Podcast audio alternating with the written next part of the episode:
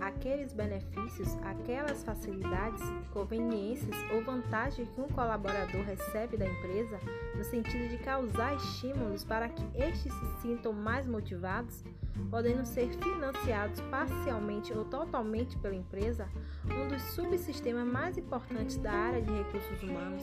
uma recompensa para seus colaboradores que fazem eles se sentirem valorizados e permanecerem por muito mais tempo na empresa?